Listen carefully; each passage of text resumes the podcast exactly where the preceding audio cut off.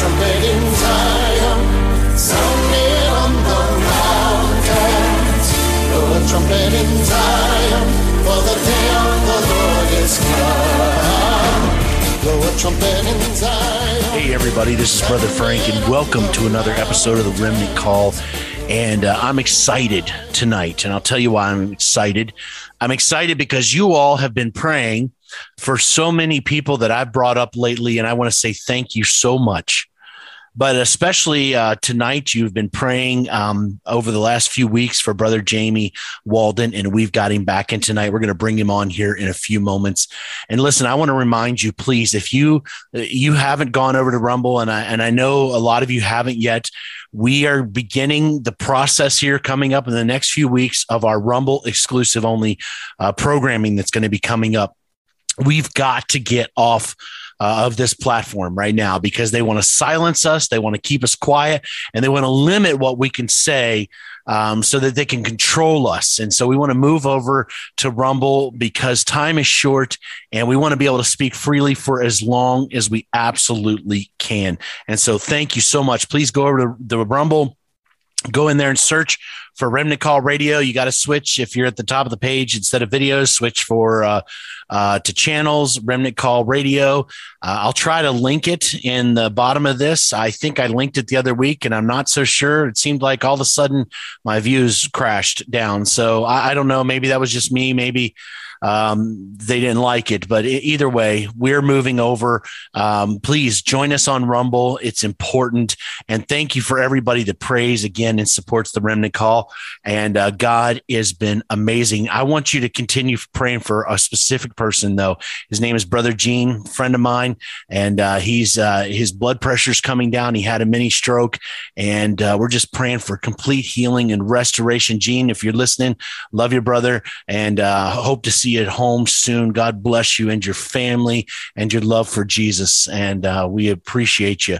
Well, we are going to, with that, bring in our uh, good friend here. And he's he doesn't need a, a great introduction again, but I'm going to introduce him here again. You may, you if you didn't know who he was, well, his name is Jamie Walden, and he is a part of the Omega uh, radio. Let me get you his exact way, website, omegadynamics.org. And so Jamie has been in the mission field. He's a Marine. Uh, obviously, I, I have a fondness for Marines, being a Marine myself. You know, once a Marine, always a Marine. That's the difference. We're a band of brothers that separates us. Um, but he's done about everything you could imagine. His mission field work, he to date is the only man that I've ever known that has been kicked out of the mission field for preaching too much Jesus. But it, he's got some powerful books over there at his website um, on the Remnant Warrior, and, and you need to check him out, omegadynamics.org. Well, I've got good news. He is back here with us tonight. And so, with that, I'm going to ask Jamie. I think I muted you, brother. If you could come back on, I'd love to hear you. Yep, I'm I'm here, brother. Thanks for having me on again. It's always a pleasure to get to fellowship with you and the body and with those with ears to hear. Amen, brother. Uh, we've been praying for you, man. We've been praying. We know you've been you've been you've been down and uh, yeah. struggling. What? Uh, how, how long were you sick for? Yeah, it was a straight 14 days, and I'm going, man. There was there was a lot of a lot of saints and a lot of brothers and sisters praying. I'm like well, man, what would it have been like if they weren't? Because that was pretty bad. So, you know, we'll never, we'll, we'll never truly understand what, you know, the powers of, uh, and, and fervent, effectual prayers of the saints are exacting in the unseen realms. But, uh, uh, yeah, it, w- it was bad, but praise the Lord. I'm, I'm turned the corner and on the comeback and, and uh, the enemy doesn't get to silence my voice for any longer. That's for sure. Amen. Well, brother, we got a lot. To, you and I were talking before the program. We got a lot to get into tonight, and I'm going to ask, brother, if you would, since you're you've you've been gone for a little bit, back on the remnant call, I'm going to ask that you would pray for this show tonight. Yeah, absolutely. Let's pray.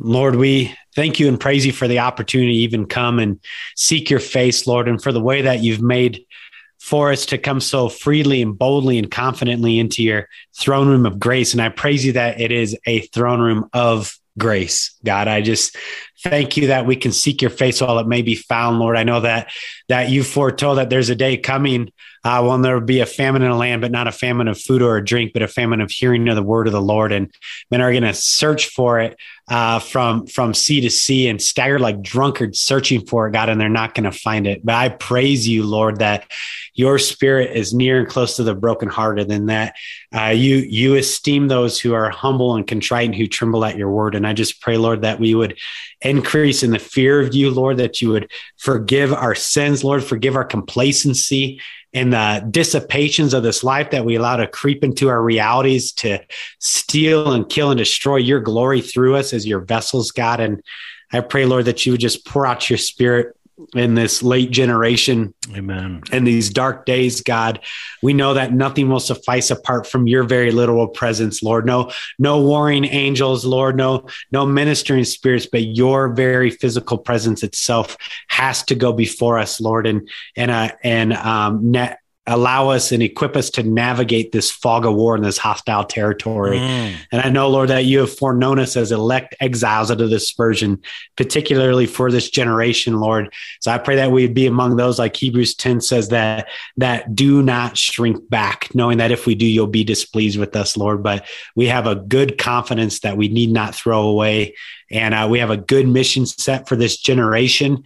And uh, in a time of great darkness, Lord, you've said that those who are wise in you, Daniel 12, will, will um, uh, turn many back to righteousness and shine Amen. like bright shining stars in the vast expanse of the universe from everlasting to everlasting. I want some of that action, God.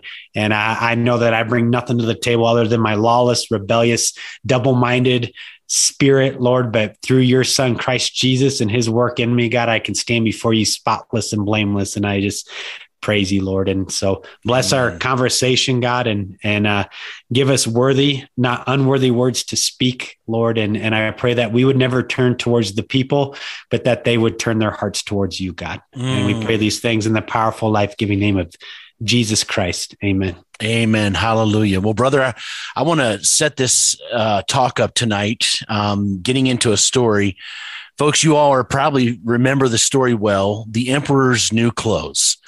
Uh, if you don't know the story, uh, which most of you probably do, uh, there was it was written by Hans Christian Andersen uh, back in the 1800s, but it was about a king. He loved lavish clothing, and he always wanted the best. And so some hustlers, some swindlers came into town. And they were getting the word around that they were the best weavers of anybody there was around. They could make the best clothing ever. And the word got back to the king. He wanted some of this, and they told him they, they were going to make this clothing that was so unbelievable that only uh, foolish people couldn't see it. It would be invisible to the foolish. So the king ends up sending in uh, gets them to start doing this and they're weaving. Nobody can see anything. He sends his people in to look at the clothes, but nobody wants to say anything because they don't want to look foolish to the king that they can't see. So they go back and they tell the king, Oh, that looks good. And the king goes in. He doesn't see anything. He doesn't want to look foolish. Oh, yeah, it looks beautiful. And, and everybody else is telling him it's beautiful. And then the whole town, he's in parade and they're telling him it's beautiful. And the whole time, he's absolutely butt naked. He's naked but because nobody wanted to hurt his feelings, nobody wanted to say anything against the king, they believed in the delusion, even though they knew it was a lie, they went along with it anyways. Folks, that is what happens in one, in a totalitarian society, but two, it is also reminiscent of a story in the Bible. Revelation chapter 3, starting in verse 14, says this And unto the angel of the church of Laodicea write, These things saith the Amen, the faithful and the true witness, the beginning of creation of God. I know thy works, that thou art neither cold nor hot. I would that thou wert cold or hot. So then, because thou art lukewarm and neither cold nor hot, I will spew thee out of thy mouth because thou sayest, now listen closely, I am rich and increased with goods and have need of nothing, and knowest not that thou art wretched and miserable and poor and blind and naked. So here, God's talking to his people, and many know that or believe that this is a representation, the churches of the different ages, and down at the end times will be in the church of Laodicea but they thought they had everything together, that everything was fine. And the truth was they were blind, poor, and naked. And even when the members in the churches knew that something was wrong, they dared not, for fear, stand up and say anything because nobody had the guts to say the truth. Now, here's the interesting part this is the remedy the Lord gives them. I counsel thee to buy of me gold tried in the fire, that thou mayest be rich, and white raiment, that thou mayest be clothed, and that the shame of thy nakedness do not appear, and anoint thine eyes with eye salve, that thou mayest see. As many as I love, I rebuke and chasten. Be zealous, therefore, and repent. Behold, I stand at the door and knock. If any man hear my voice and open the door, I will come in with him and will sup with him and he with me. Now, here's the interesting part, jumping to the last verse I read. Even though they were in this messed up state, God hadn't given up. He had not given up yet.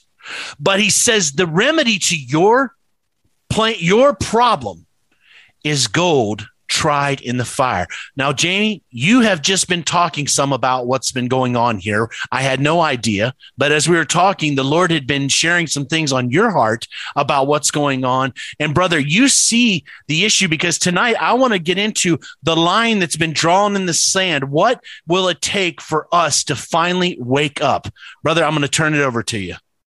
Yeah, no, that's that's a good word, and you know, and and the Lord burned me when the Holy Spirit equipped me to write the book Omega Dynamics, equipping, a warrior class of Christians for the days ahead, is central to the whole first half of the book. Is this whole concept of faulty self-actualization is is the way I worded it. And the central theme of the entire last church dispensation of the last church age is faulty self actualization. You say you're wealthy and in need of nothing. I say you're wretched, pitiful, poor, blind, and naked.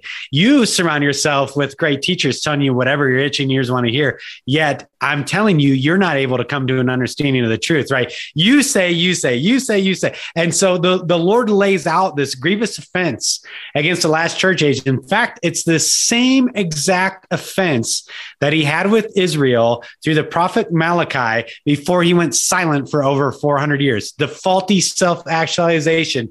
And Malachi They say, "How how have we wearied you, Lord?" Right? They're they're haughty. They're even haughty. And same thing with the Church of Revelation or Laodicea. They're haughty in their response. We're well. They're like it's there's a scoffing tone in there. We're wealthy and need nothing. Look at our satellite campuses. Look at our bookstores. Look at our ministries. Look at our affluence. They don't care about influence. They care about their affluence. Look at our, what, uh, what do you mean the Lord has an offense with me? In Malachi, they said, uh, what, How have we wearied you, Lord? And God says, By saying, All who do evil are good in the eyes of the Lord. And where is this God of justice? He literally is saying, Because you are preaching hyper grace and you have no regard for the fear of me, because you have withheld your tithe and offering, which is your whole life, you bring the whole tithe of your life in the storehouse of God, because of how you have reduced my glory to your emotionally predatory soundbite, I will remove my physical presence from you, my voice from you, my prophets from you, my commands and decrees from you for over 400 years until John the Baptist comes on the scene.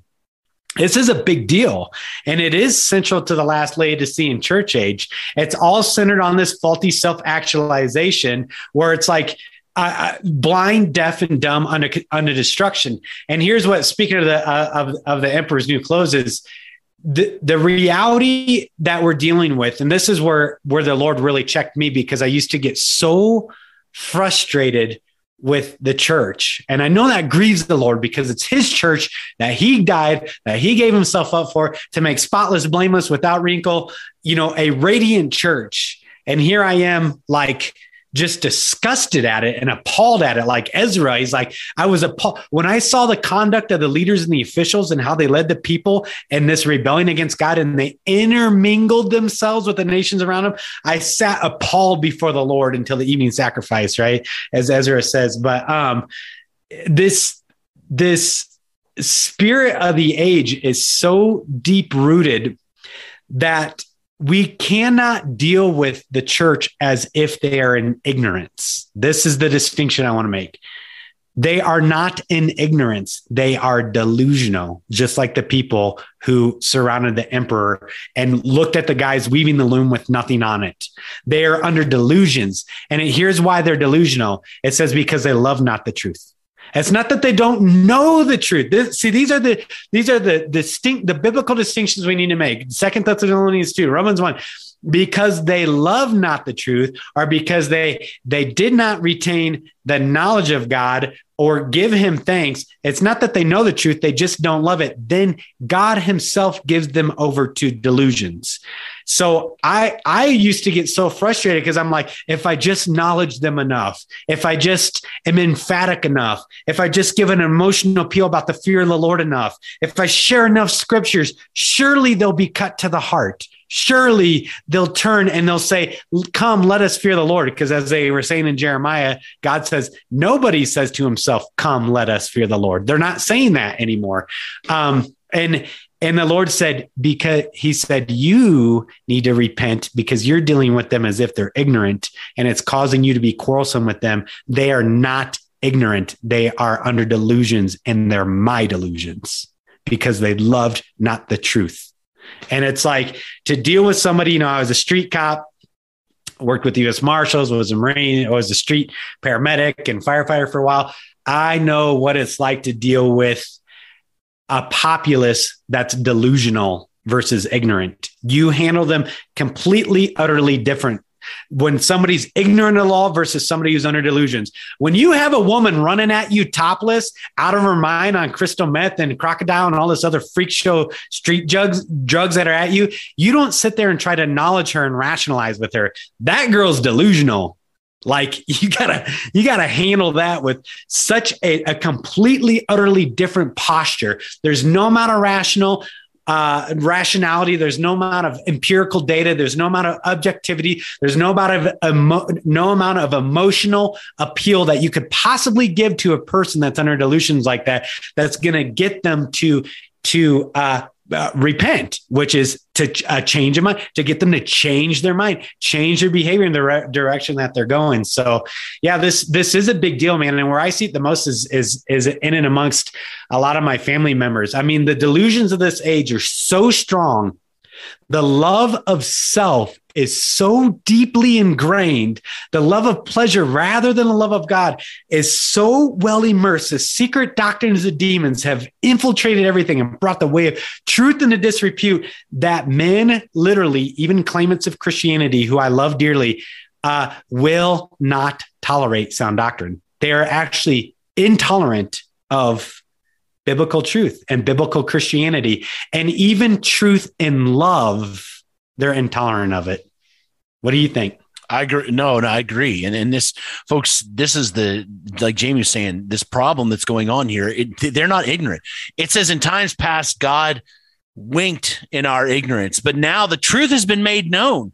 It's not that they don't, not that people don't know the truth. I'm not saying there's not people in foreign uh, nations in the jungle and places still that, that don't maybe know the truth, and that's what the missionary were. I'm talking about here in America. People are not ignorant of the truth. They know it, but they've decided to reject it. And therefore they don't love the truth. And that's a big difference. And you can't deal. Jamie is like when the Lord finally got a hold of me back in 1999. I had been offered love. My family, you know, I, I tried to get a hold of me through being nice and kind and everything, but it didn't work. I was a wild man. I was, I was out of control. And it wasn't until the Lord finally got a hold of me one day and said, Frank, you are going to die and you will end up in hell. Yeah. And it wasn't until the Lord had got a hold of me, and then I w- uh, finally realized what was happening. And then He offered me another way. You see, it, it, it you you can't deal sometimes by just loving them enough always which we need to love people you can't just always try to give them more knowledge you have to deal with certain situations you know the bible says some say with fear um, or some say with compassion through grace, others say with fear, pulling them from the fire, hating even the garment spotted. Yeah, that's. I mean, Jude. I mean, Jude lays it out very, very dis- succinctly. You know how we're to manage this, and I and I think about this all the time. Like, there's there's belief is easy to say I believe in Jesus Christ. Belief is easy. Actually, belief satisfies a very particular innate desire that's often carnal and fleshly at best. But there is a belief that is not saving belief, just like there's faith that's not a saving faith, James 2. Just like there's discipleship that's not authentic discipleship. John, uh, uh, where, where's it at now? John 6. You know, ma- many of his disciples departed from him that day. It, it was a, it was offensive to them. And so there is belief in Jesus Christ that's not actually saving belief. And here's what it's centered on. Again, talking about the Laodicean church. This is John 12, 42. It says, Nevertheless, many, even of the authorities, believed in him. This is talking about the religious spirit. This is talking about the claimants of the heirs, the covenantal heirs of God. Nevertheless, many even of these guys, authorities, believed in him. They believed in Jesus. But here we go virtue signaling. Let me virtue signal and let me love the world and the things of the world. But for fear of the Pharisees, they did not confess it so that it would not, so that they would not be put out of the synagogue. For they loved the glory that comes from man more than the glory that comes from God. If that doesn't define the spirit of the mass majority of the claimants of Christianity right now in our generation, I don't know what does. They loved the glory of man more than the glory of God. They believe in him, but not enough. See, they've counted the cost, Brother Frank. They've counted the cost of being all in for Christ Jesus. And you want to know what? They found it to be too high. That's the bottom line. Somewhere along the way, like Samson with his hair getting lopped off, homie made a decision somewhere along the way. He didn't know when it happened. He didn't know when it occurred. He didn't know, just like Israel didn't know when Ichabod was going to be written over their head. They didn't know, but somewhere along the way, they had, and the majority of claimants of Christianity right now in our generation, they have, they have through small decision, one small one here, one small one there, one small compromise there, one complacency act there, one fear of man instead of the fear of the Lord here. Somewhere along the way, they'd counted the cost and they found it to be too high. And and again, it's not for lack of knowing the truth. Knowing the truth, they neither glorified God nor gave him thanks, right? Like because they loved not the truth, God gives them over to delusions. And so so this is why this whole concept of even what's going on with uh, virtue signaling, BLM, Antifa, uh, Hillsong Bethel, which is straight up apostate, necromancing, you know, new age occultic fervor, and and social justice gospel, which is straight up communism, Marxism, which is study Marx, start, study Lenin. It's all centered on the worship of Lucifer, right? And the total destruction of the patriarchy and Judeo-Christian. I mean, they love these things. Yet all the while they're saying, I'm wealthy and in need of nothing. What do you mean God's agreed with me? Why would God have an offense for me? I'm doing this all in the name of Jesus Christ, which is specifically why in Matthew 7, it says, many, many, many, many will say, Lord, Lord, I did all these things in your name. And he says, I don't know you, you worker of lawlessness. Yeah. Not only does he say, I don't know you, which is bad enough. Could you imagine hearing those words from the King of Glory? But he he he he qualifies it. He gives a qual. Not, not only do I not know you, which means you're you're not known by me and and I'm not known by you. Like I don't I, I don't know you. I never knew you. And actually you're a worker of iniquity. You're a worker of lawlessness. Because all those things you did in my name, you are doing for your flesh and for a love of the world and the things of the world. Absolutely. And you talked about saving faith versus just faith. Folks, you know, if you don't remember that, when Jesus sat there and told them about, you know, um, does, you know, whoever, uh, for this flesh is meat indeed and blood is drink indeed. He was talking about whoever eats my flesh and drinks my blood. And and people said, oh, this was difficult. And he said, What does this offend you? Right? When Yeah. he said you're going to need to Yeah. Partake in offended? this sacrifice, it said many at that disciples turned back and left him. They followed him no more after that. See, and you know, you know, brother Frank, that makes Yeah. me think of Jeremiah six, and it says, uh, and "This is the Lord speaking to Jeremiah." And he says, uh, uh, "I might butcher this, but he's like, um, to whom can I turn to and give warning? Their ears are closed, so they do not hear. My word is offensive to them. And so this gets into that relativism, which is the definition of the spirit of the age and the love of self rather than the love of God, right? This faulty self-actualization is, is that even the concept of love, we, we start off talking about that. What love is has been reduced into our image. And so, so this reduction of the word of the Lord being offensive people are so worried about offending a sinner and their sin that they actually taint, pervert, and twist the word of the Lord so that they can virtue signal to the sinner. And they stoop down to their level rather than calling the, the calling the sinner up into the true and better kingdom and government of the glory of the Lord Jesus Christ and saying, man, woman, I don't want to say brother or sister because they're not your brother and sister if they're in sin. They're actually sons of disobedient versus heirs of a promise. There's distinctions that God makes. They're not, you know, sorry, I digress, but one of the things that bothers me, again, this is seeker friendly church movement, is they say, oh, well, we're all just children of God. And I go, that's not true. That's, that's not true. We're all humanity we all are image bearers of God, but we are not all children of God. It says you're of your father, the devil. You are sons of disobedience. You're a child of wrath versus being an heir of a promise, a co heir with Christ, sonship, adopted, a ring on your finger, a cloak on your back. We are not all children of God. That's a silly, emotionally predatory thing to say. The bottom line is you are in the wrath of God remains upon you. There's so many verses that speak that, but there's so many awesome verses that testify to the good news that now the wrath of God has been removed from you if you're in Christ Jesus. I don't know where I was going with that. Hey, I digress. I praise God. Amen. Amen. Folks, listen, what I was, Jamie, and what we're talking about earlier, it said from that time, many of his disciples went back and walked no more with him. What was happening is Jesus, the closer he got to the cross, the closer he got to the times of persecution, the people began to leave because the Lord had to begin to prepare people with some heavy truth. Okay, I'm the bread from heaven. He was trying to explain some deep truth here. And then after he just explains these deep truths about this, they leave him and he looks over the disciples. He's like, Are you going to leave me, the last 12 also? Folks, the closer we get to the end, some the thinner the crowd gets sometimes.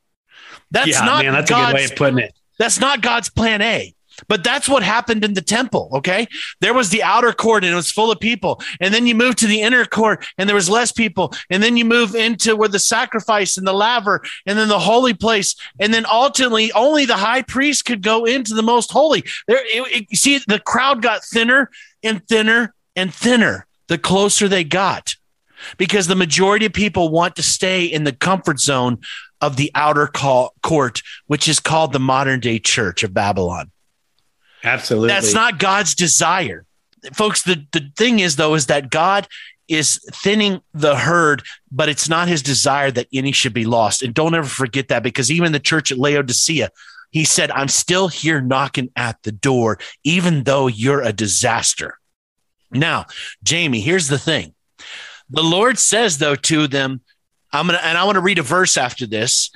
I want you to buy from me gold tried in the fire now, brother, I want to read this verse um, from First Peter. Uh, one starting in, in verse three blessed be god and father of our lord jesus christ which according to his abundant mercy hath begotten us again unto a lively hope by the resurrection of jesus christ from the dead to an inheritance incorruptible and undefiled and that fadeth not away reserved in heaven for you who are kept by the power of God through faith unto salvation, ready to be revealed in the last time. So he's saying, listen, God's got you. He can carry you. You believe, you trust in him, you follow him. He's got this, but hold on a second here, wherein ye greatly rejoice, though now for a season, if need be, ye are in heaviness through manifold temptations. There's the refiner's fire you were talking about. That the trial of your faith being much more precious than of gold that perisheth, though it be tried with fire, might be found unto the praise and honor and the glory of the appearing of Jesus Christ. So God says, I want you to counsel me gold tried in the fire. That's gold that the dross, the, the imperfections have been burned out. But the reward is that even though through that uh, purification, God's got a reward even greater than gold. brother, this gold tried in the fire is not something to be feared. And, and, I don't even know if it's to be desired so much. All right. I mean, I sometimes, brother, I pray some prayers. Lord, I know I need this, but please show some mercy. Okay. I mean, I'm not, I'm not asking you to bring your hammer down on me, even though I know I need some chastening sometimes, Lord, but please show mercy. I, I, I guess I should say it like this Lord, Lord, do whatever it takes just show mercy. I don't know if you've ever yeah. prayed that before. Um, oh, yeah. But, but uh, let me tell you, folks, it's a fearful thing to fall into the hands uh, of the living God. And uh, it's also a comforting thing. But, brother, what does this mean about this gold tried in the fire um, that the Lord seems to be asking today's people to embrace? Yeah, no, the the the refiner's fire again. That goes back to Malachi. That's a, one of the last things the Lord spoke, and it's actually uh, was applicable to Israel in its day, but also it was looking forward to the second coming of Jesus Christ. And the Lord specifically says, I will be a refiner's fire or a launderer's soap. So this whole concept of fire is radically significant through all of scripture. We know that at, you know i think it's second peter like god judged at first with the deluge of water right covering the earth. But it says and again this goes back to the church. It says but they deliberately forget that the same god who judged earth well i'm paraphrasing. I don't have my bible open in front of me. They deliberately forget that the same God who judged the earth by the deluge of water is basically coming again to burn all the elements with fire. They deliberately, it's willful, it is a choice. It is a choice to refuse to fear the Lord. It is a choice. And so this concept of fire is central to the entire reality, the second coming of Jesus Christ and how God deals with the earth and how the Lord actually deals with his church. I mean, it's Paul who says, listen, Christ is the foundation on which every man builds. Some build with sticks, hay, and straw, other with gold, silver, precious stones. But at the coming of the Son of Man, each man's building material will be tested with fire to see what is left remaining you know and and uh you know christ says like I counsel you to purchase for me gold refined in the fire. The Lord says, I am going to purify you with fire. But what we what we ought to do, rather than being burned up by the fire of God, we ought to be sanctified, being progressively sanctified through Christ Jesus, the power of the Holy Spirit the word of the lord through the through the edification and the admonishment of the saints to be able to carry the fire of the lord that we would choose wisely our building materials with which to build on the foundation of christ jesus that we would like solomon want to build the most opulent prodigal thing we ever could on the foundation of christ jesus with the whole tithe of our life. We would use the whole tithe of our life to build on the foundation of christ jesus. The lord said it's the one time he says to test him. Test me in this boy. See if i won't pour out on, on you so much blessing there won't be room enough in your storehouse to contain it. Like he's challenging you to be prodigal in the way that you bring in your whole the whole tithe of your life and build upon this foundation because I'm gonna test it with fire. And I'm telling you what, we ought to be like Job in Job 23 that has such a confidence before the Lord, not a confidence in ourselves. I said a confidence before the Lord by the grace of God through the completed work and the sufficiency of Christ in you we should have such a confidence that, like Job, we can say, But the Lord knows the way that I take. When he has tested me, I will come forth as gold. My feet have closely followed his steps. I've kept his way without turning aside. I've not departed from the commands of his lips. I've treasured the words of his mouth more than my daily bread. Could you imagine, beloved, if you could say that with such confidence? I'm telling you, you can. I'm telling you, you can. But it says you are to be sober minded, alert, not double minded. You are to be hyper vigilant for the and in eager anticipation of the second coming of Jesus Christ. You're to be longingly waiting, looking in anticipation of him. You're to have your eyes fixed on Christ Jesus, the author and perfecter of faith, not throwing off the blinders, looking around the world at how can I impact them and do something now and all this seeker friendly mumbo jumbo stuff that's completely devoid of the power of God it's filled with nothing but the power of the flesh and carnality to try to achieve something in this life. Could you imagine?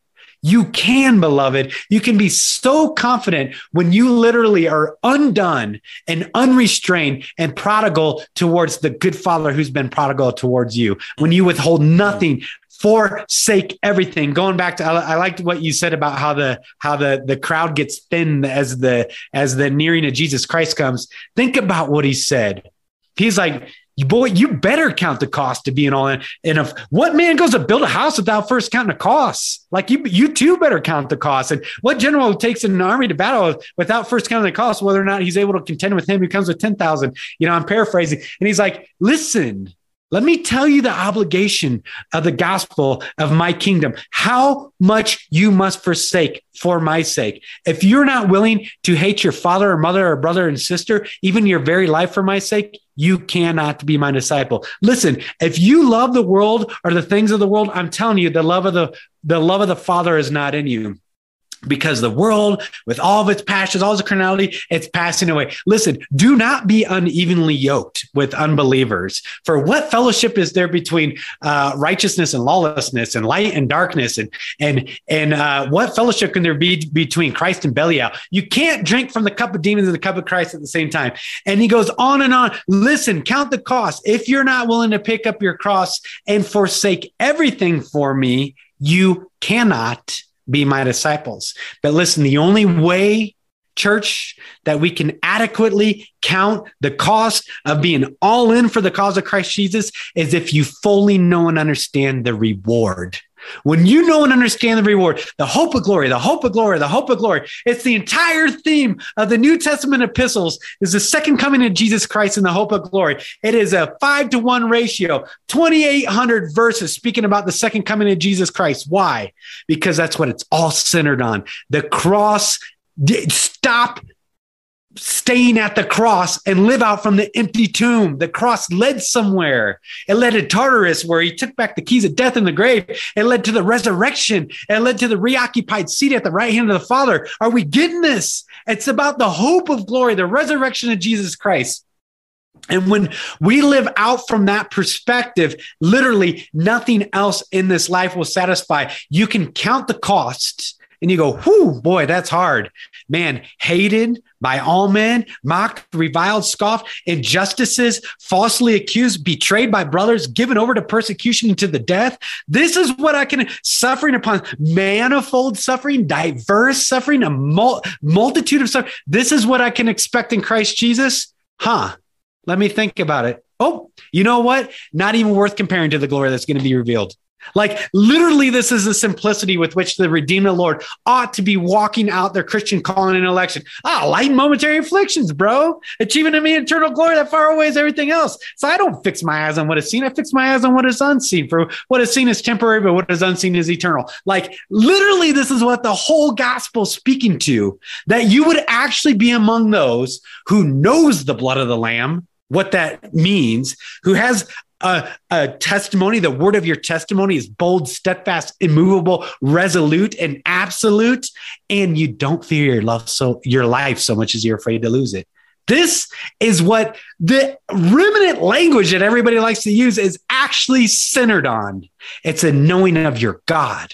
It's a knowing of your identity in Christ alone. It's a knowing of your standing, the propitiation for your sins that you were, you were once an enemy of God. Now he calls you friend, that you can boldly and confidently come into the room of God. It's about a knowing of the sufficiency that your life is hidden in Christ. Boy, ain't nobody taking your life from you. Not the powers of dark, nothing Nothing, circle it, and all of creation can separate you from the love of God that has been past tense, already a done deal, shown to you in Jesus Christ. He's already shown you the lengths to which he's willing to go while you were a lawless, rebel, reprobate, enemy at enmity with a holy God.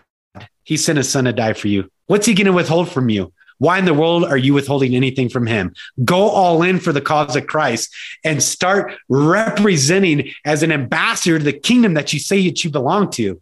Brother, I'm sorry, man. I just fire hose you, but I got all amped up. Brother, keep hey, I'm I'm joined here. I, am going to church on Friday night. Okay, I'm enjoying it, brother. Thank you. yeah, sorry, man. I just, no, no, just no. Got all amped up. What I mean, I'm going to wrap that into a nutshell. What Jamie's talking about is absolute surrender. It's absolute surrender. And I'm gonna I I I I've mentioned it in years past, and I'm gonna link it back on the program. If you've never read Absolute Surrender by Andrew Murray, you've never read anything. Outside of the Bible, this is one of the most powerful things you'll ever read. I'll post it uh, on the link. I have it on a PDF uh, in a location. I'll post it underneath here tonight. You got to read it. And and Jamie, you're it is about everything, giving everything, your tithe, your life, your everything to the Lord, folks. But the starting point, and sometimes this is the hard part, is when you've gotten way off track, like the Lord's talking about. And what do you do? Where do you stop back? Well, it's really simple the gold tried in the fire is actually a, a pointing back to of Second Chronicles 714. If my people, which are called by my name, shall humble themselves and pray and seek my face, humbling the fasting and the praying, and turn from their wicked ways, then will I hear from heaven. Remember, God's talking to wicked stuff that's going on. He says, You need to find gold tried in the fire. It's the same language we're talking about here. When you have gotten off the path, we need to sometimes just stop. When everything's falling apart, we need to stop and we need to come back and humble ourselves. Listen, Jesus fasted and prayed in his ministry, and he was God. He was God. If God can do it, then why can't we? Yeah. Yeah. It says that Christ lifted up with loud cries and his prayers and petitions of the Lord, and he was heard because of his reverent obedience. Like, absolutely. If, like, like if, if God Himself, veiled in flesh, is petitioning and crying out and appalled and undone and broken. Why in the world aren't we? Why in the world aren't we willing to? You know, I think of all the time like the true and better mark. You know, people are like, mark of the beast, mark of the beast, mark of the beast, right? Like I can talk about that uh, ad nauseum through all the emerging technologies and how that can be accomplished. But I'm like, bro, you better be focused on the true and better mark. You know what the true and better mark is? It's in Ezekiel 9. It's the mark that was placed on the foreheads of those who he found weeping for the sins of the city. It's it's the true and better mark, like the mark that was placed on on on Lot when when it speaks in Second Peter about if God knows how to rescue Lot, a righteous man who was tormented tormented in his righteous soul by the lawless deeds he saw and heard, heard in the city day and night. Surely he knows how to rescue you from, from the trials coming upon you. And it's like, are, aren't we undone? Dude, I'm, I'm so undone by my family members that are claimants of Christianity and they have zero regard for the things of the Lord. None outside of their reductionist uh, uh, worldview of what it looks like to be undone for a Lord. I, I, I have a brother-in-law who works full time for a Christian ministry. And you know what it says on their website? To erode the patriarchy. He for Jesus. He wants to overthrow the kingdom of God. He's at open warfare and enmity against the kingdom of God, against the glory of the kingdom of God, which is Christ Jesus himself, against the entire high priesthood, and against the high priest of Melchizedek. His entire life goal for Jesus through social justice, perverse understanding of everything, given over to strong delusions, is to literally bring the way of truth into disrepute and to secretly introduce destructive heresies tearing down the patriarchy? And no nobody in my family sees a problem with this yeah, that's a Insane. hatred of males. That's a hatred of men too, which is unbiblical. It's Insane. in Isaiah chapter three, I think, verse twelve or somewhere around there. Talks about a day when women, when children will be uh, oppressing their parents and women shall rule over the society. I I can't yep. even get started on that. I'll it's go down insane, a crazy man. rabbit trail, which I can get into. So I'm not going to have to back myself out of that one because it's too tempting. Um, but brother, you are so right, folks. Here's the Lord says this is the language back even over to Isaiah 58 I, he says, if you'll fast the way I want you, meaning humble yourself, he says he can break every yoke.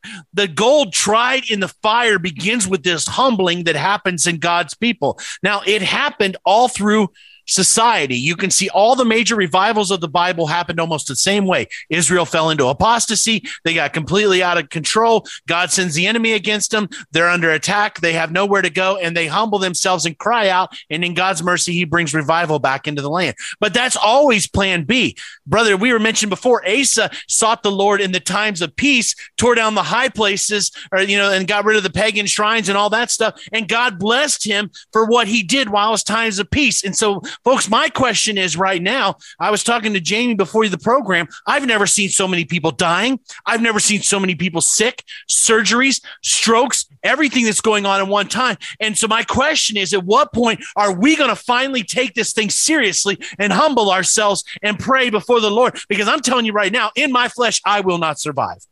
In my flesh, I cannot make it. In my flesh, I am weak, but through God's Spirit and by His power, we can overcome. But, folks, corporately, those that are in our groups, our, our fellowships, or, or if you're just by yourself, there's something about when God's people humble themselves that unlocks the blessing that God has and the restoration. And so we see all the world coming against us, Jamie, all these things, the bioweapons, the, everything that's been released on it, and the trauma. You, brother, you just went through being sickness. I was sick before, and so many people, you said you saw six people, I think, die in the last week or so. Brother, God, I think God's wondering what more do I have to do to wake them up? And yet they still won't seek me. Yeah. You know, and when I when I look at Israel, we were talking about this off air and and I was praying about that exactly this morning because I was praying through my family members. I'm so so grieved by them. It's just insane. I'm so grieved. And I was praying through this morning like what's it going to take, Lord? What's it going to take? What's it going to take? And and I was sharing with you that the Lord said they won't. They they won't. Look at Israel. I I'll drag them away in captivity to Babylon. They still won't. There'll be a few. When I say a remnant, I'm I'm talking about a remnant. Anybody knows what a remnant what is? A remnant is the description of what they use in the textile mills in the uh, industrial revolution right? Think of these massive mills and all this child labor right? And the women's suffrage mu- movement and they're they're getting paid uh, pennies on the dollar to do this horrible work in these huge textile textile mills. That was super dangerous. And and it was at the end of the day after they would sweep out these 15 story textile mills in downtown chicago if there was a dust bunny in the corner think of all the material flying around in there all day long the dust bunny in the corner that's what they considered a remnant remnant at the end of the day. So I don't think we have a concept of just how small a remnant is. So we say, what will it take for them to repent? Oh God, oh God, what will it take for them to repent? And I go, well, look at the book of Revelation. It's like they actually won't. And I honestly believe that that is believers and unbelievers alike. And that does not, I'm not talking about the removal of their salvation. I'm talking about that there's a cost. I'm talking about the refiner's fire that will burn up what you chose to build with. But as far as actively repenting, we do not see it. We see in Matthew 24, Luke 21, Mark 13, Luke 12. We see that actually they are, it says at that time, many Many will turn away from the faith and they will betray and hate each other. And many false prophets will arise and will appear to deceive many people. And because of the increase of wickedness, the love of most will grow cold. That's why it's so important with the last part of that. It says, but he who stands firm to the end will be saved. Right. And so it's like, what will it take? The churches are shuttering. The apostasy, the necromancy, the tarot card reading, the communism, the brother-in-law working to tear down and literally making I just I feel like David, dude. Sorry, I get so I feel like David. I'm so freaking like who the freak is this uncircumcised heathen who dare defies my God? Would it like would you say you're you want to overthrow the high the royal priesthood? You want to overthrow the warrior priesthood of God? Are you insane? Yeah, like dude, this is nuts, right? Like we should be filled with this righteous indignation. We should be like Ezra, who says, when he saw the conduct of the leaders and the officials of God's people and how they led all the people in this rebellion, he tore his tunic and sat appalled before the Lord before the evening sacrifice. Just appalled. Just what the heck is going on, man? This is insane. Sorry, I'm getting all amped up again, man. I just, I, I'm like literally, my mind is plagued and I feel like I'm grieving the Lord because I don't know how to love authentically, but yet I'm appalled, but yet I'm like filled with righteous indignation, but yet my flesh is mixed in there all too. And I'm just it's like, Lord, what do you do? What will it take for them to repent? The answer, I, this is just me. I'm praying with the Lord this morning. He said, they won't. They they won't. They've made their choice. And like we were saying earlier, I've given them over to strong delusions. I didn't say anything about the remover of salvation. Everybody hear me clearly. It just means that there's consequences. There was consequences for David taking a wife that wasn't his own and committing murder. There was consequences for taking a census. There was consequences for Asa grumbling at God. There's consequences for Moses striking the rock. There's consequences and it's it costs you dearly in the land of the living. It will cost you dearly in the land of the living. Uh, but you're standing before Lord. The Lord has nothing to do with your own righteousness. Yeah. It has to do with the sufficiency of Christ. His faithfulness is your shield and buckler. Absolutely. He is your helmet of salvation. He is the breastplate of faithfulness. He, I mean, he is the shield of faith. He is the breastplate of righteousness that covers you. He is the truth that you rejected that girds your waist. He is the peace that you now have before God shot on your feet. He is the sword, the, the, the, the sword of the Lord, the word of the truth that you're commanded to take hold of.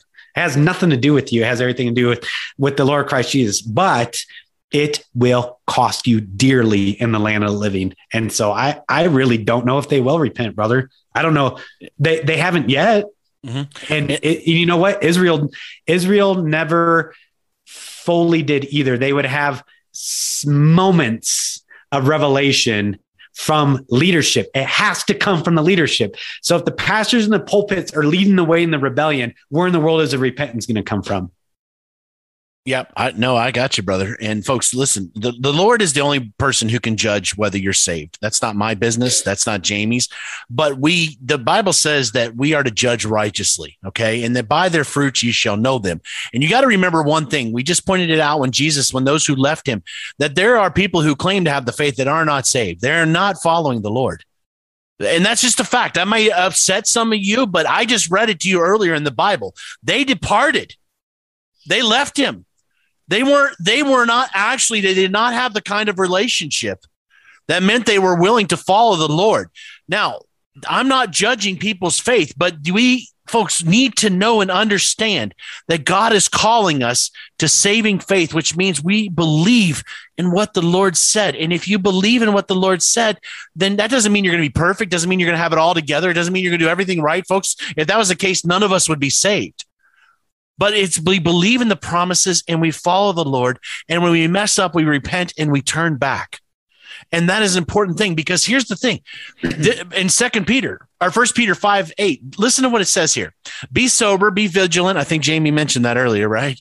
Uh, why do people sometimes Christians want to worry about how much wine they can drink? Because it's biblical, right? They'll want to say, they don't even, anyways, I'm not even getting into this. And Bible's like specifically, why don't you just be sober? It's a lot easier because your adversary, the devil, and we don't have the cisterns that are contaminated anymore as a roaring lion walketh about seeking whom he may devour, whom resisteth steadfast in the faith, knowing that the same afflictions are accomplished in your brethren that are in the world. But the God of all grace, who hath called you unto his eternal glory by Christ Jesus, after you have suffered a while, make you perfect, establish, strengthen, and settle you. Now, here's the truth a lot of us, you, me, others, we go through trials we have some tough things happening.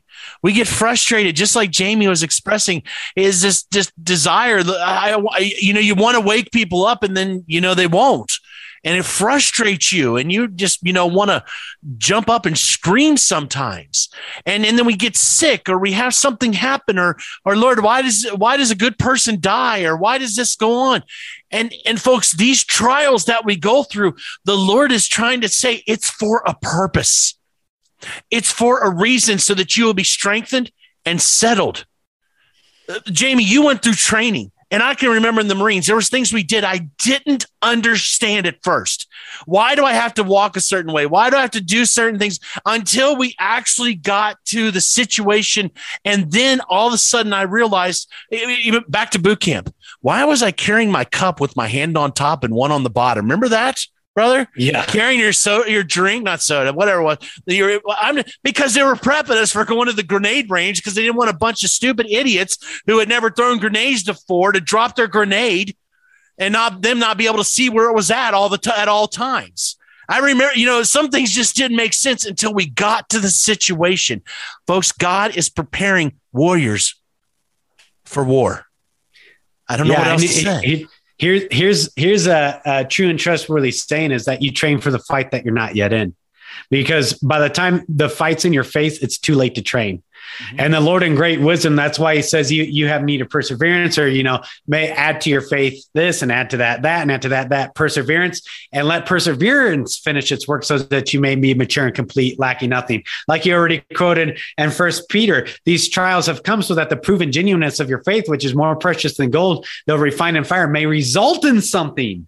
It's supposed to be in the glory, honor, and praise at the re- revelation of Jesus Christ. He what who in the world is this God that we serve? He's going to give you glory, honor, and praise. What in the world? Of, like, that's insane, right? But he's like, listen, these have come upon you.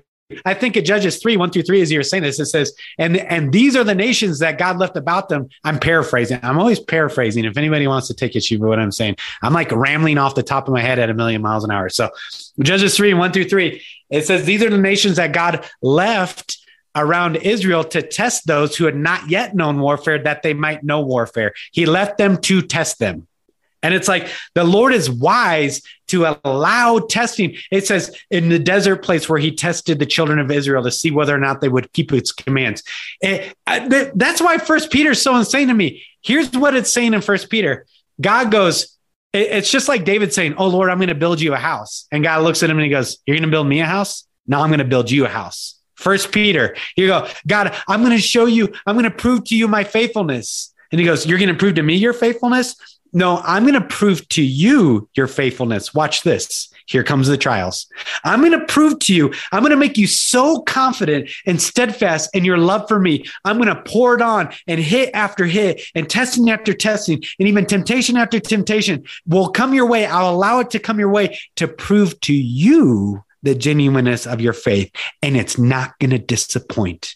It's going to result in something glory and honor and praise at the revelation of Jesus Christ. So, so that's why we as the saints, he is raising up a warrior class citizenry for the end of days. He is raising up a remnant of people who know him intimately know him and are known by him, who are going to be strong through him, not because they're special, because they know the one who is special. And they're going to go forth and do daring feats of valor.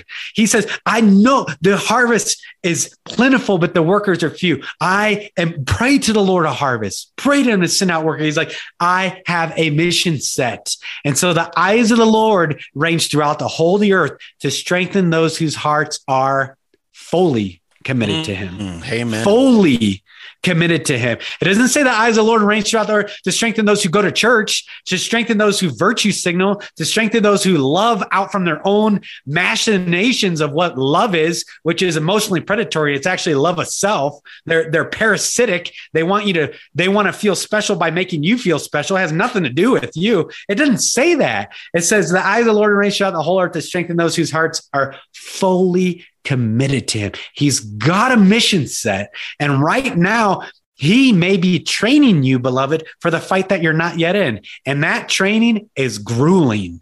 And that mm. training you don't understand, like Brother Frank was saying, you don't understand the method to the madness. Why in the world do I have to shave my face every day to where I got razor burner all over? Why do I have to stand this way? Why do I have to? And it's like, because it all translates to the battlefield.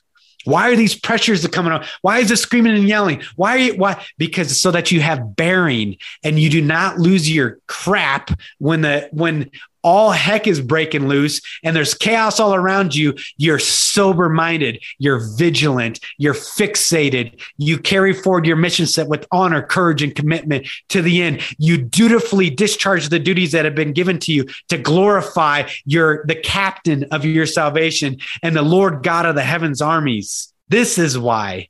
And so this is why all the scriptures speak to praising God for your suffering. This is why. Because you would get what it's doing.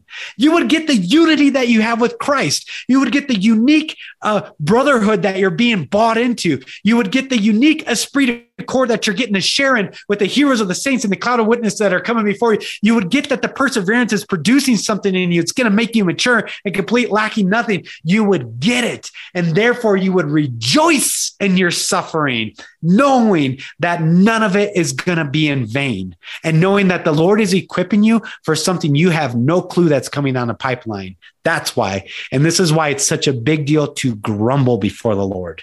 It's such a big deal to be distrusting, to be dispirited, to be discouraged, to be fearful rather than fearless. He's like, bro, I ain't giving you that spirit, man.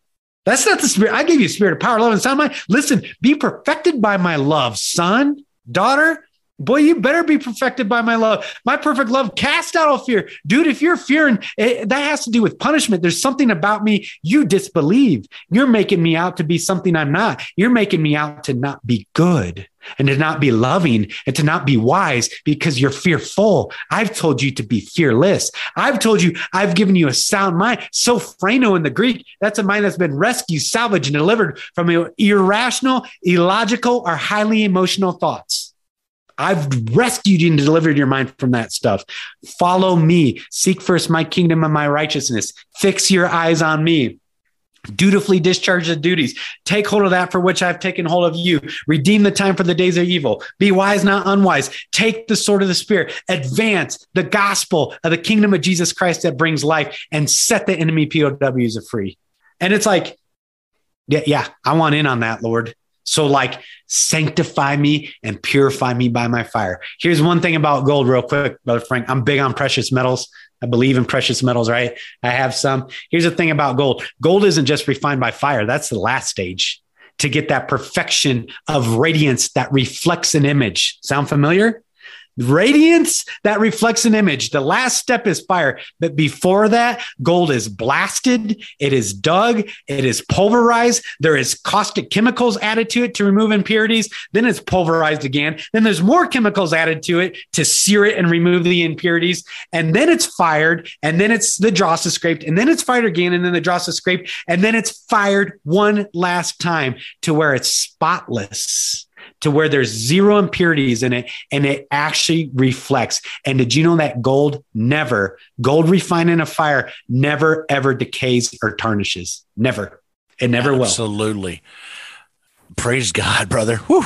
Uh, I'm about to I'm about to calm this program down. I mean, I appreciate you. Thanks. I'm I'm loving it. I'm I'm enjoying it, folks. This is the this is raw. Okay, we did we talked a little bit before, but this is not a scripted program that's going on here one after another. Okay, we're we're hitting a few things and the Lord just leading. But let me let me, Jamie, I'm gonna I'm gonna close start the close here, and I want to share something um, because folks, it's about hope right now. We have hope. The Lord's not given up to you, and I'm to share with you what powers the refiner's fire. It's grace. And I'm to tell you why it powers the refiner's fire. Romans chapter 7, starting in verse uh, 14. For sin shall not have dominion over you, for ye are not under the law, but under grace. For what then? Shall I sin because we are not under the law, but under grace? God forbid. See, what happened is grace came so that sin would no longer have dominion over us. And so right now, many of you, you're struggling. You're, you're trying, you're, you're fighting at it, and you're wondering, Lord, why is the battle seem so tough right now? Why am I struggling so hard right now? Why every time does it seem like I make a little bit of progress forward, I fall backward? Why is there a war going on inside of me? Folks, it is the same war that the apostle Paul had su- struggled with in his life. When he wanted to do good, he didn't. He, he struggled the same thing. But folks, you can't quit reading the Bible. You got to go all the way to Romans chapter 8 because the Lord has victory for us. He is Amen. not going to leave us in this turmoil forever of this Romans chapter 7, uh, 6 and 7 lifestyle. He brings us all the way to Romans 8. But grace is the sworn enemy of sin. So here we are, we're struggling, we're going through these fleshly desires, we're, we're, we're in this battle, and here comes grace and invades our lives, and the sin, it begins to war against sin. And I'm telling you, it wars because Romans chapter 5, verse 20 says this Moreover, the law entered that the offense might abound, but where sin abounded, grace did much more abound. Saying this, as the sin, as God deals with the problem, here comes grace, and grace begins to fight because there's more grace available than sin. And so the war that's going on is the refining fire. And I want you to understand that you don't have to fear this battle, but understand that it's God who is fighting for you right now to get free from that which holds you back. That the struggle that you're going through right now is the spirit of the living God, grace of God coming in and warring against sin because the refiner's fire refuses to let go and to lose anyone. The Lord's Amen. desire is that none should be lost. And I want you to understand that the struggle you're going through right now, that God loves you and He's not given up on you. That these are tough times that we're coming ahead, but God will not leave. And grace is battling for you right now. God has us, folks. And yes, we've been talking tonight. When will be enough? And I know many of you are saying, I'm already trying, but I can't seem to get free. Folks, I'm telling you, He's not left you. He's not forsaken you. There are seasons that we go through, but I guarantee you, if you stick with him, there will be joy in the morning. The light will come. Job went through a season in his life. Yes, he didn't sin between the first and second one, but Job had a problem that you have to read the whole book to understand it at the end.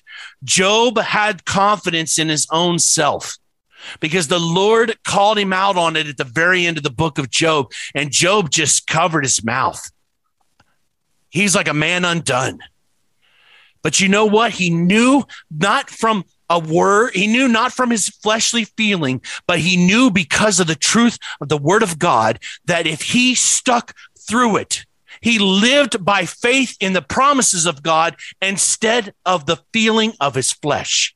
And folks, that is one of the most dangerous things, like Jamie was talking to, and people that embrace this cultural, multicultural, so-called, you know, uh, hypersensitive grace churches of the social justice warriors. It's all about feeling.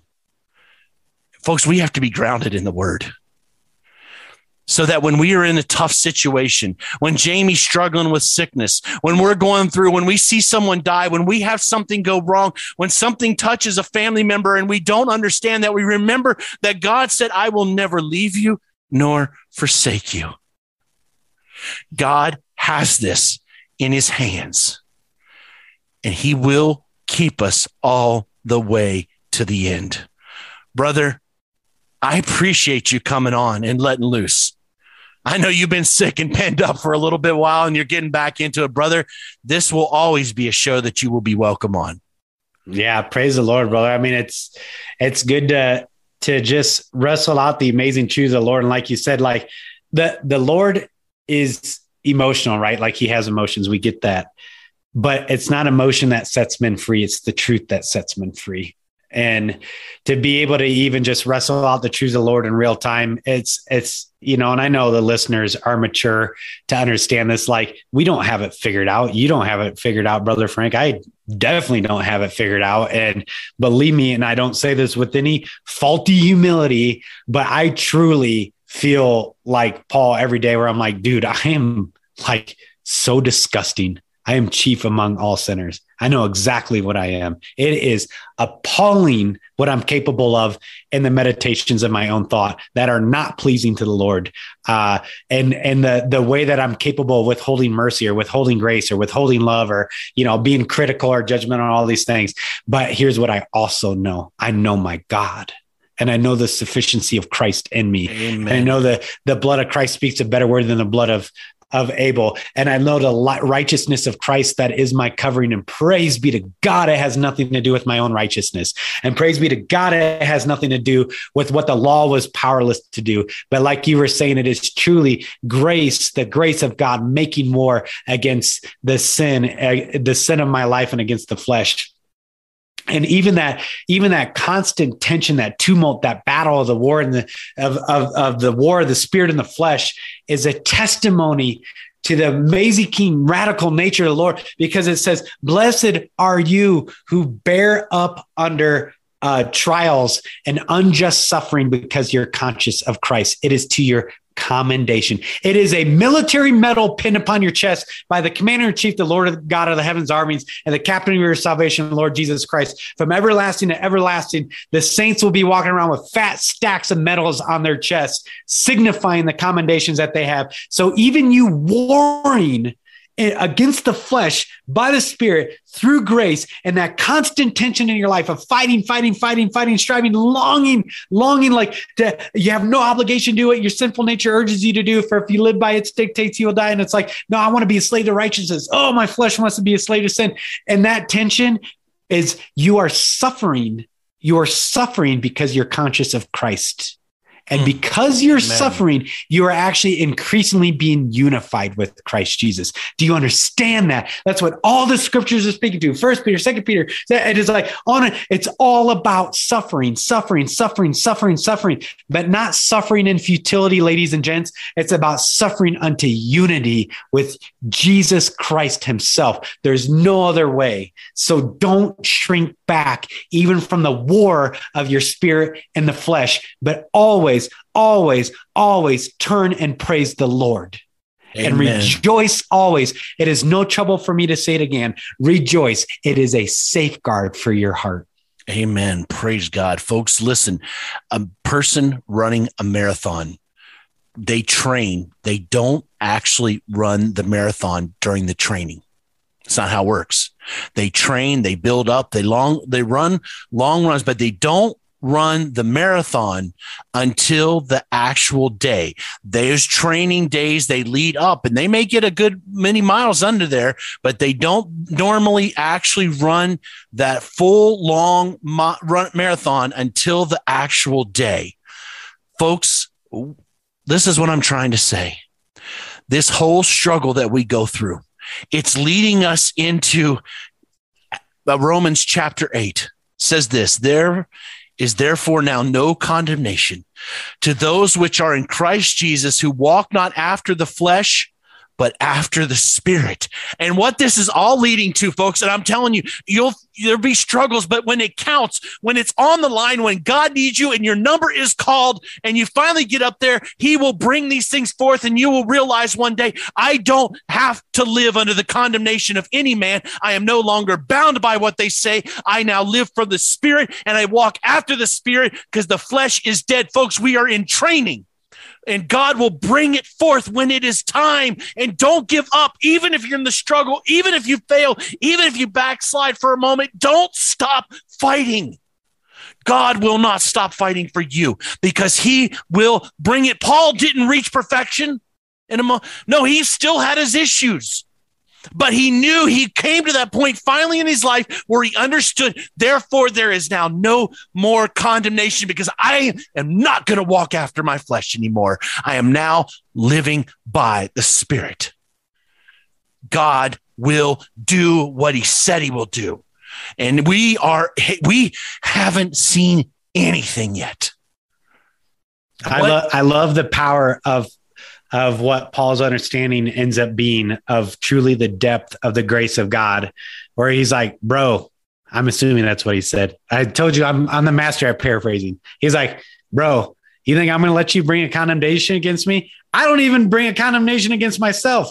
Like Christ is sufficient. I don't even rate to judge myself. I don't even rate to self pity and victimize and woe is me and I'm such a failure and blah, blah, blah. Like I won't even bring a condemnation against myself. That's how much I know and understand the sufficiency of Christ in me, you know? And, and for those of you too, you know, like we're speaking on a very intimate, uh, a very intimate micro level, but on the macro level too, as as the darkness overtakes the earth and as thick darkness is over the people, you're commanded to arise and to shine, for the glory of the Lord has risen upon you. It's this person in the deity of Christ Jesus Arise and shine for the glory is risen upon you. It doesn't say hide yourself self in your prayer closets, hoping the wrath of God will pass you by. That time is over. It says, Jesus said, when you begin to see these things taking place, stand up and look up for your redemption draws nigh. Never forget that the King of glory, the light of the world, the light of humanity stepped down into darkness and the darkness did not overcome him.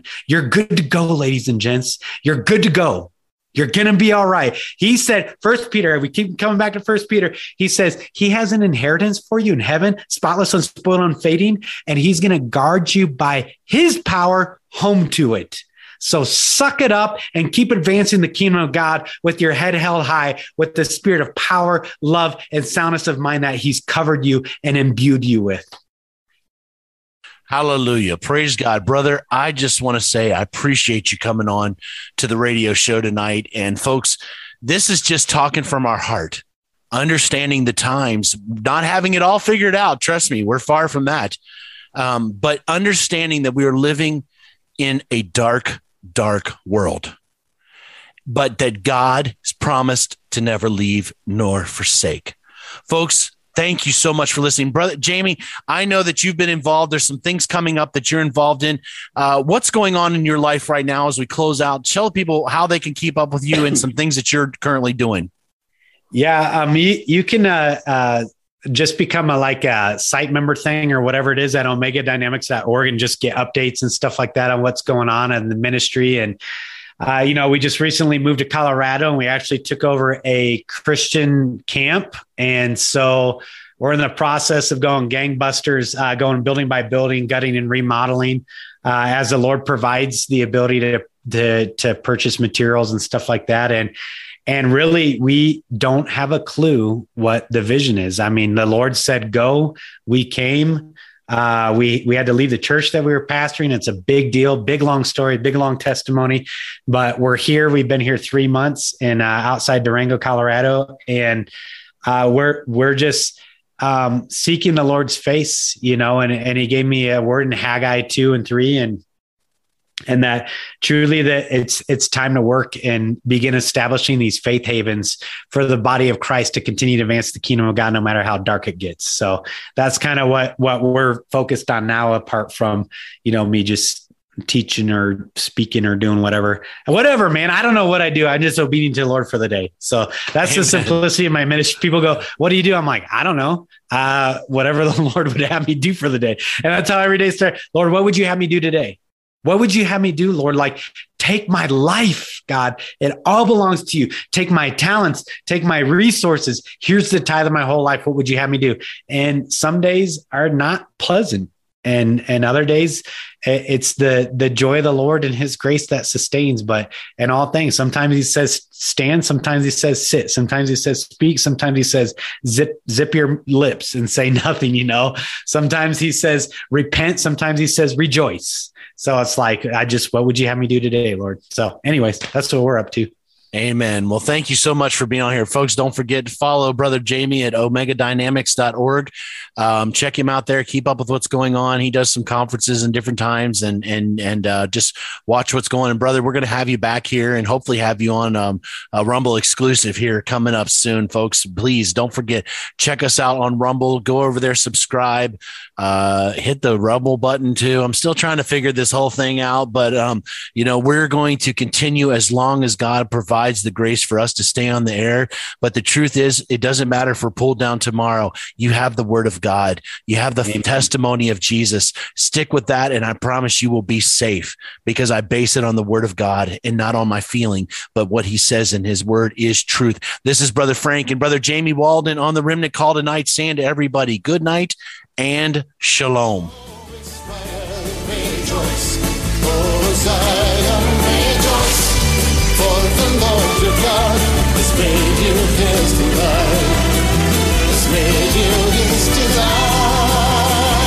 Blow a trumpet in Zion, sounding on the mountains.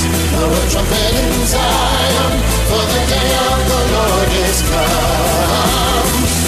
trumpet in Zion, sounding on the mountains.